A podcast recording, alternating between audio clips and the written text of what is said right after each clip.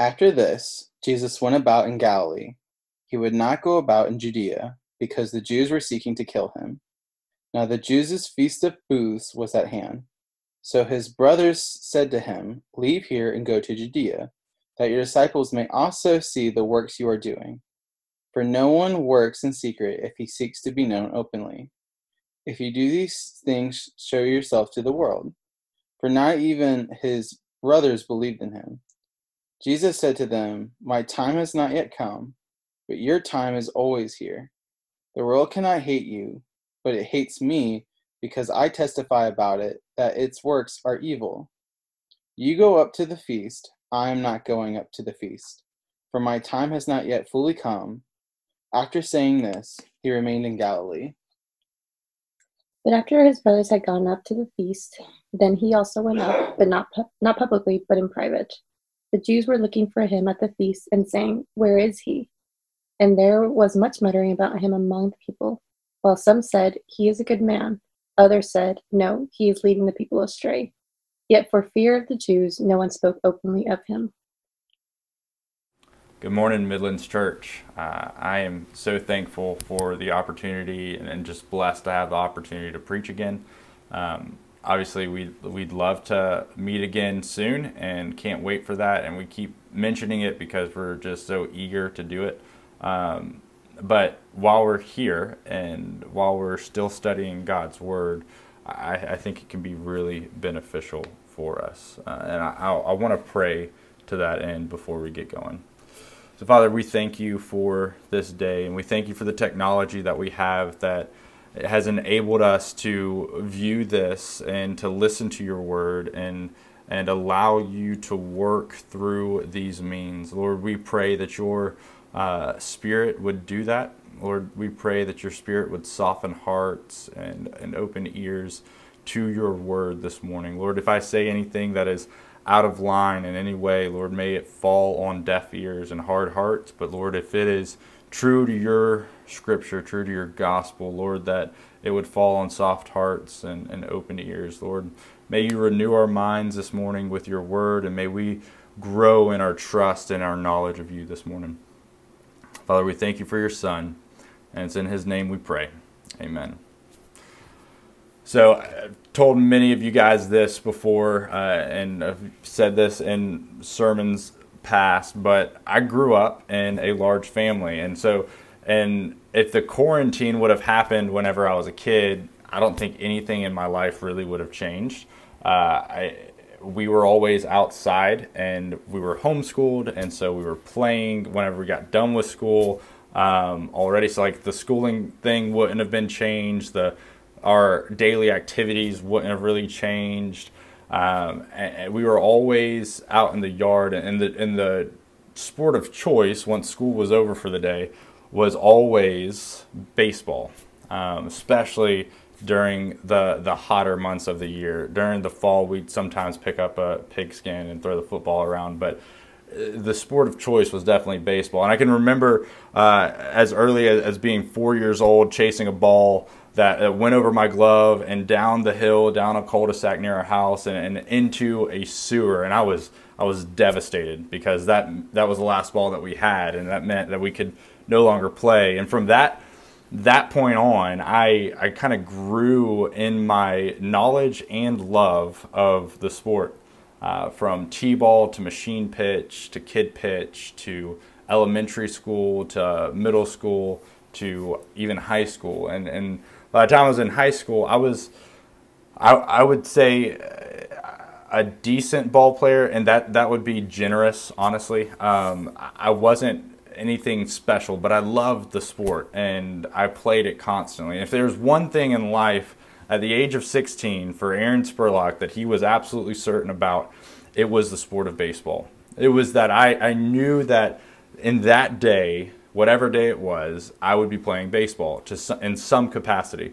And then the day to follow, I'd be playing baseball in some capacity. And, and the day after that, and the day after that. And, and I just knew that if everything else um, hit the fan, if everything else kind of went uh, askew, I would still be throwing the ball in the yard with somebody. Um, that was until one Saturday morning practice um, when I was throwing batting practice to a couple of guys, and I was dumb enough to get away from behind the. There's a thing called an L screen, and you stand behind that so that you don't get hit with a ball. Well, I didn't stand behind that far enough, and sure enough, a comebacker came and hit me like right here, like right behind the eye socket and right before the temple. So technically, I was really lucky.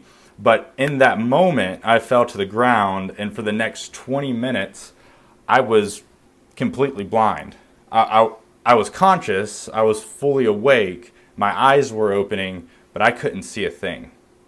And it was as if in that moment, everything that I was certain about in life literally vanished in a blink of an eye. And I, I tell that story. Obviously, I can see today, and, and the Lord kept me through that, and I was even able to continue to play baseball throughout high school, and it was a, good thing. But I, I bring that moment up because I feel like 10 years later, as a 26 year old kid, I have different points of certainty that I, I try to cling to. I have different points in my life that I, I want to somehow say I am in control of. Two months ago, I was certain about the state of my employment. Two months ago, I was, I was certain that I would have a graduation ceremony next weekend. And two months ago, I was certain that it was illegal to wear masks in a convenience store. And now I feel like it's illegal not to. So I think if if my certainty is any indication of the certainty within our church, I think if we're honest with ourselves, at the start of 2020, we may have had a sense of certainty that has just completely vanished in the blink of an eye, whether it's your job or relationships or your health or um, or the health of your loved ones, or maybe it's your education, or maybe it's your certainty about who Christ is and what He's doing. And I think if we're not careful, I think we might end up like the people in verses 11 through 13, and, and we might find ourselves asking where is God? Where is he? Is he is he really a good man or has he has Jesus deceived us all? And, and I, I want to show one that that's not necessarily a, a bad thing to bring questions into your mind and have seasons of doubt. But in those seasons of doubt, we are called to go to Scripture, go to God's Word, because that is where we can find the steadfast love of Christ and we can find the character of Christ. And so I think in, in seasons of uncertainty, I think there's three things that we're going to see here in the beginning of chapter 7 that would lead us into uh, the verses 11 through 13 with actual answers about who Christ is. And, and those three things that I want to show us is number one, Jesus' example. Jesus' example. And then number two, Jesus' humanity. And number three, Jesus' sovereignty.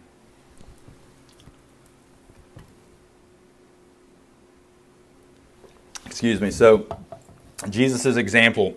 In the first verse, it is important to note that those first two words that John uses here, this, this phrase, after this, in verse 1, that's where we're going to really focus our, our first point on.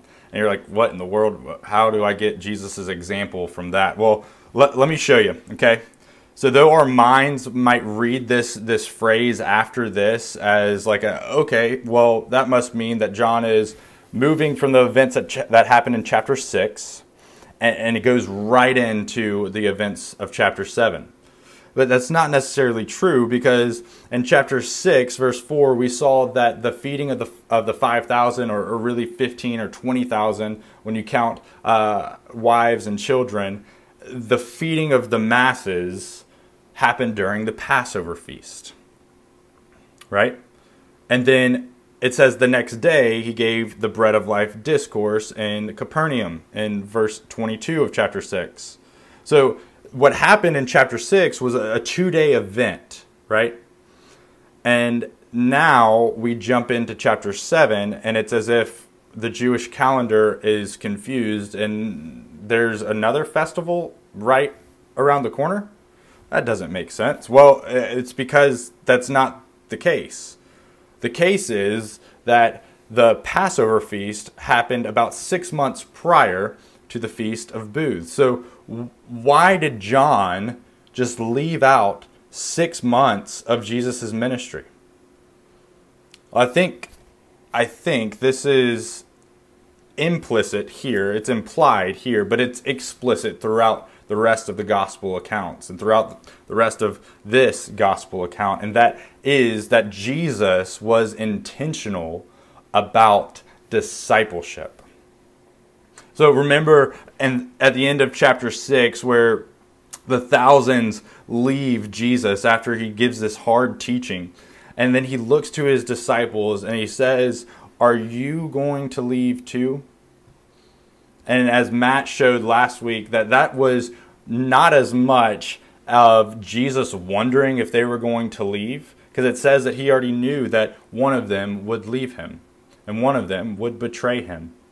But he asked it so that Peter could answer for them, so that, that the disciples could answer this question for themselves Lord, where else would we go? And so from that point to this point, there are six months of intentional pouring in to the lives of these men. Not only that, prior to chapter 6, at that point, Jesus has already had two years of his ministry.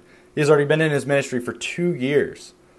And during the course of those two years, yes, he has been doing other things like turning water into wine or, or meeting with Nicodemus or the woman at the well and, and the rest of the Samaritan community. But at that point, two years into his ministry, he has been pouring in to these men. And then John points out this two day period where he ministered to the masses. And so two days he gives to the thousands, and two and a half years he shows with these disciples.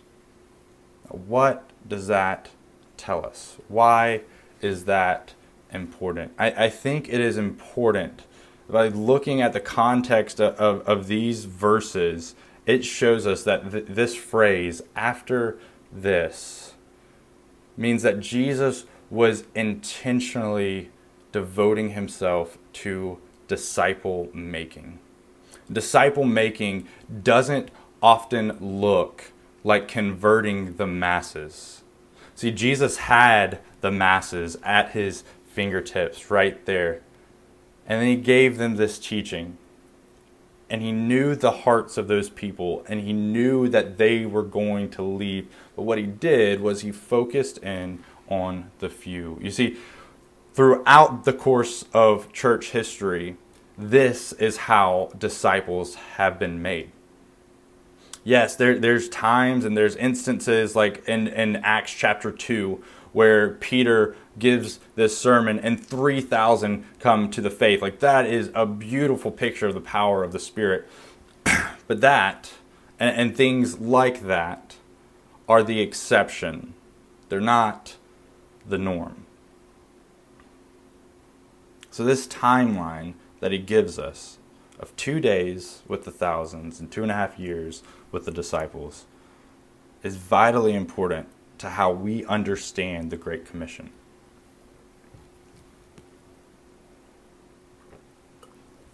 If you remember, before Jesus ascends into heaven, he gives his disciples, these disciples, this Great Commission, and he, and he says, Go into all nations making disciples, right? And, and, then at the end of it, he says, teaching them all that I have commanded you. And so he, he gives them this blueprint. And what is the blueprint that he gives them? This daily reminding them of the truth, challenging, challenging them towards righteousness, and simply loving them despite their sin.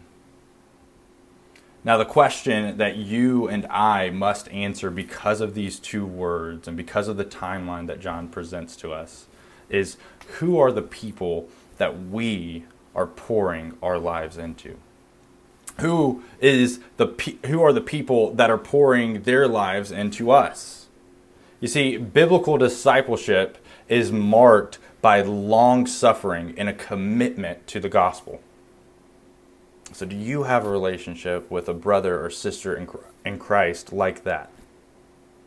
There is no end to this discipleship process of being poured into and being and pouring into others. And Jesus shows us this, and he, and he makes a point to say this was the most important thing that he did in his earthly ministry was with those 12. And so, if that's not true of you, if you don't have somebody pouring into you, and if you're not pouring into someone else, then I, I want to challenge you this week to find that person.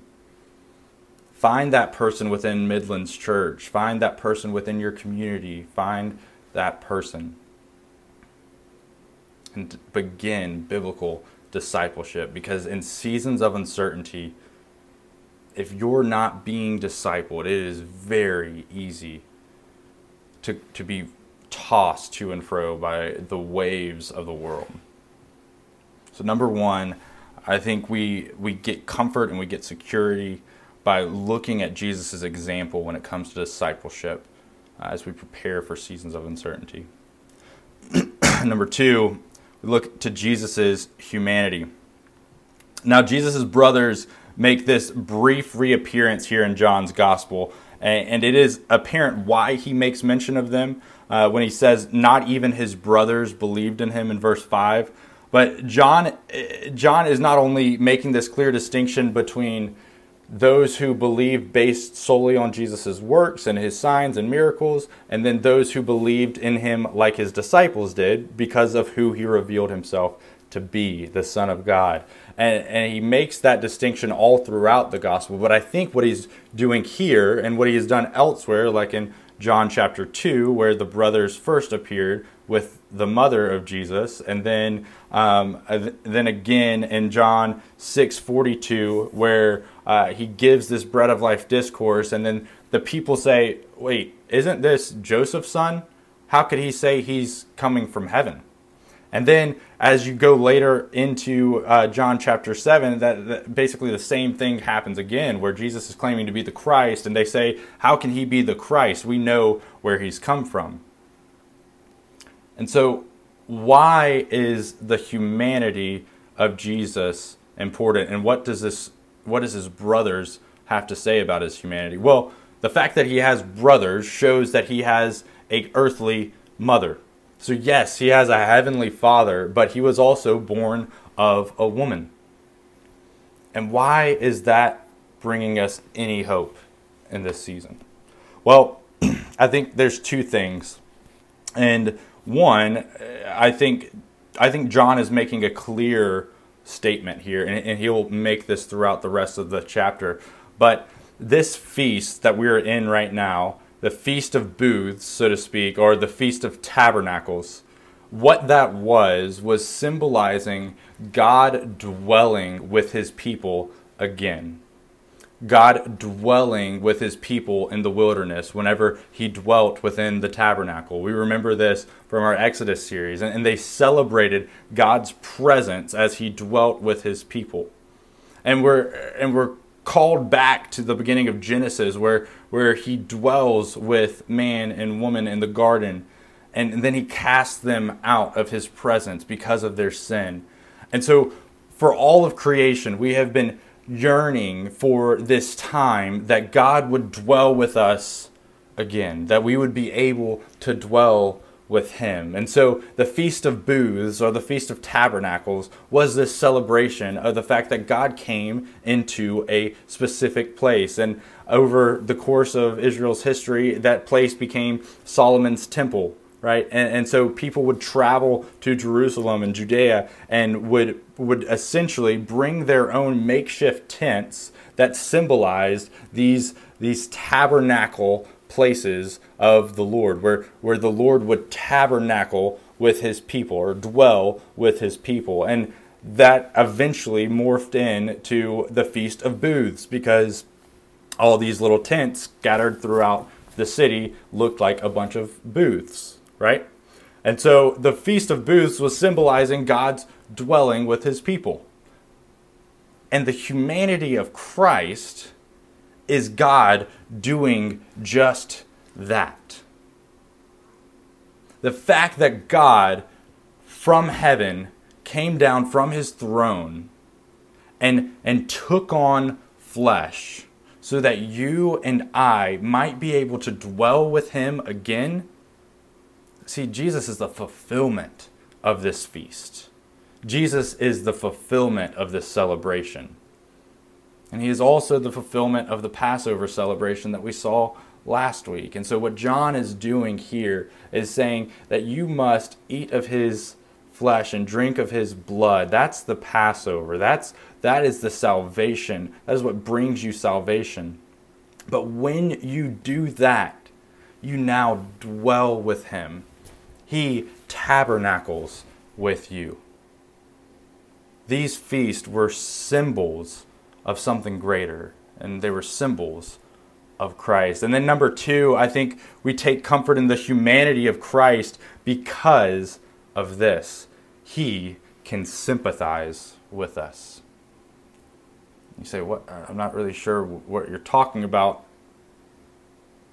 The emotions that you're feeling, the emotions that I'm feeling, the uncertainty, the sense of lostness, the sense of disparity, the sense of sadness and grief that we feel day in and day out.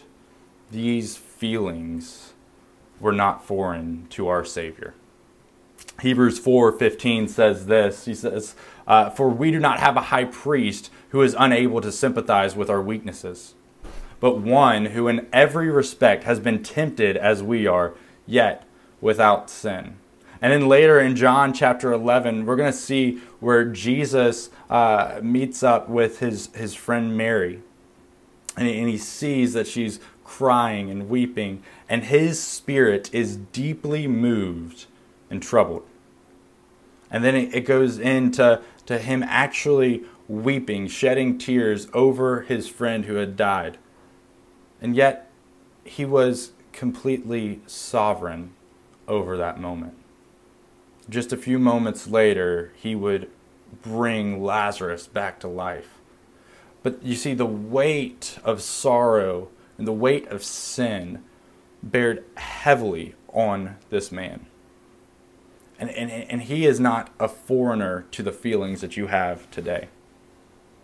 So here's the comfort that, that I present to you in Jesus' humanity is that whatever feelings you might be having during times of uncertainty, you are able to bring it to Christ. He is the full God man, fully God, fully man, and because of that, he is able to fully sympathize with you in your pain and in your suffering and in your hurt. And he is able to bring that before the Father as our mediator. See, John Calvin says this. He says that Christ has put on our feelings along with our flesh. So, in seasons of uncertainty, we are comforted by number one, Jesus' example, and number two, Jesus' humanity. And lastly, and, probably most importantly, in, in times of uncertainty, is that we are comforted by Jesus' sovereignty. excuse me, let's look at uh, verses 6 through 8. It says this Jesus said to them, My time has not yet come, but your time is always here. The world cannot hate you, but it hates me because I testify about it, and that its works are evil. You go up to the feast. I am not going up to this feast, for my time has not yet fully Now, it's interesting because the word that is used here by John in quoting Jesus when he says his, his time, the Greek word is kairos. Kairos. Now, timing is very important in John's gospel. Uh, and and oftentimes, no pun intended, uh, oftentimes his his Greek word that he uses for time is uh, hora or chronos. So hora, if you remember in John chapter 2 verse 4, whenever he tells uh, his mother that his time has not yet come, he's talking about his trial, his crucifixion and resurrection. And he does that multiple times, but then and the use of chronos is to focus on the extent of time, like whenever he healed the man who had been lame for an extended period of time in, in John 5 6. See, but and this time he uses kairos, and this is the only time in the gospel that he uses it. And most believe that it is because he is trying to tell his brothers that he has a very distinct and appointed time for which he has to enter the festival. Not that he is not coming at all, but that he is just not going when they want him to. And why is that significant? Well, I think it's significant because Jesus puts on display here his total sovereignty. His total sovereignty over every minute detail of his ministry and every over every minute detail of our lives. Down to the point that he knew when exactly he needed to come into the festival. It reminds me, and this is kind of a nerdy moment, it reminds me of uh, in The Lord of the Rings when Frodo approaches uh, Gandalf whenever he's coming into the Shire and he says, You're late. And Gandalf simply responds, A wizard is never late, nor is he early. He arrives precisely when he means to. And I think there's comfort in seasons that, that we don't know what's going on because Christ knows exactly when he should be working and when he should reveal himself. He's always working. He, we just might not see it. You see, Jesus doesn't work on our timeline, but he is working. His brothers wanted him to go up to the festival in that very moment so he could be celebrated, but Jesus only came when his appointed time had come. You see, I also think that in this moment, Jesus understands that his presence, that his his uh, coming to this festival was going to be needed so that he could bring clarity to confusion. So as you as you see in verses 11 through 13 there's a bunch of confusion about who Jesus is, where he is, was he a good man? Is he a deceiver? And then Jesus, as we'll see later on next week, he comes and he proclaims exactly who he is. And I think right now in this pandemic, the world is asking the same questions that these people are asking Where is he? Where is your God now? Was he just a good man? Or did he simply deceive everyone into thinking he was the Messiah?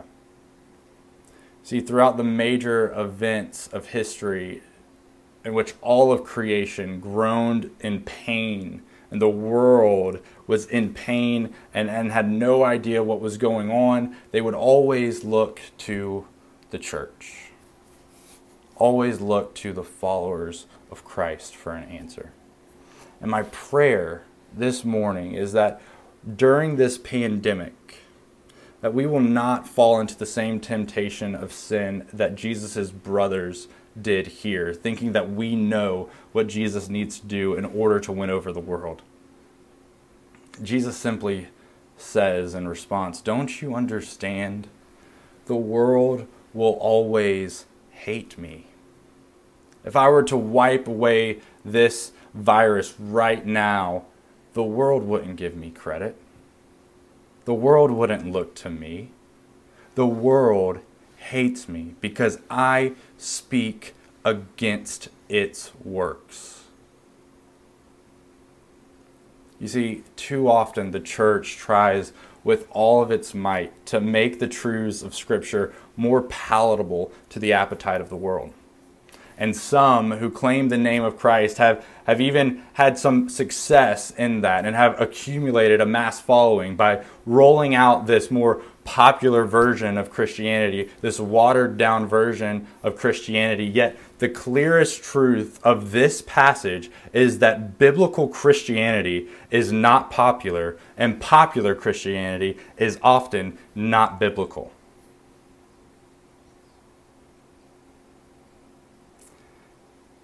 So, what is our response going to be in these seasons? You see, the irony that this truth regarding the hatred of the world towards the people of God is actually most clearly seen in the epistle of James, the very brother of Jesus who is telling him what he needs to do in this moment. You need to come to the Feast of Booths right now so that you can be celebrated. Let the people see what you do. Nobody does this in secret and Jesus says that your heart is in line with the world, and, and my heart will always be preaching against it. You see, James chapter 4 says friendship with the world is enmity with God. And you we want to ask James, "Oh, who taught you that one?" I'm willing to bet James would respond as the brother of Jesus would say, "My Lord and my Savior, Jesus Christ, told me that. You see, Jesus likely felt the hurt and the pain of, of losing thousands in a day. And then the hurt and the pain of, of wanting to be killed by his own people. And then the hurt and the pain of, after all of that, even his brothers didn't believe in him. But in all that was going on in this passage, and all that was going on in Jesus' life, and all that's going on in our lives, Jesus' sovereignty reigns supreme. So, my prayer this morning is that we wouldn't be like Jesus' brothers and demanding him to work on our timeline, but in these seasons of uncertainty, may we wait, may we be patient, may we not be quick to speak, but quick to listen, quick to, to read His word, and quick to pour into one another.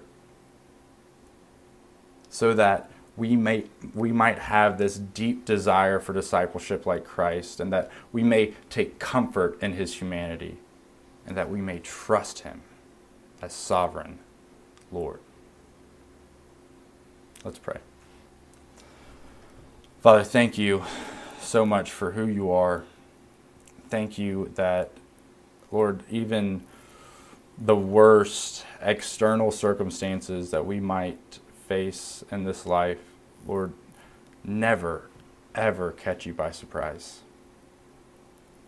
Lord, I thank you that you don't listen to us when we are in our flesh, that you don't listen to your brothers, uh, like in this passage where they're demanding you to act now. Lord, for being honest, I, I've demanded you to act in a time that I, I, I thought I needed you.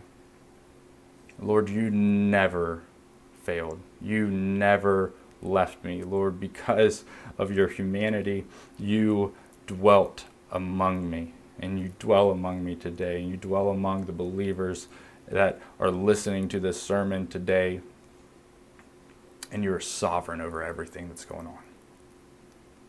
Lord, may we take comfort in who you are and who you have revealed yourself to be to us. Lord, you're not just a good man, and you're certainly not a deceiver, but you are the sovereign Lord of all. You are the King of kings and Lord of lords, and nothing not a virus, not a government, nothing can overthrow your sovereign ruling.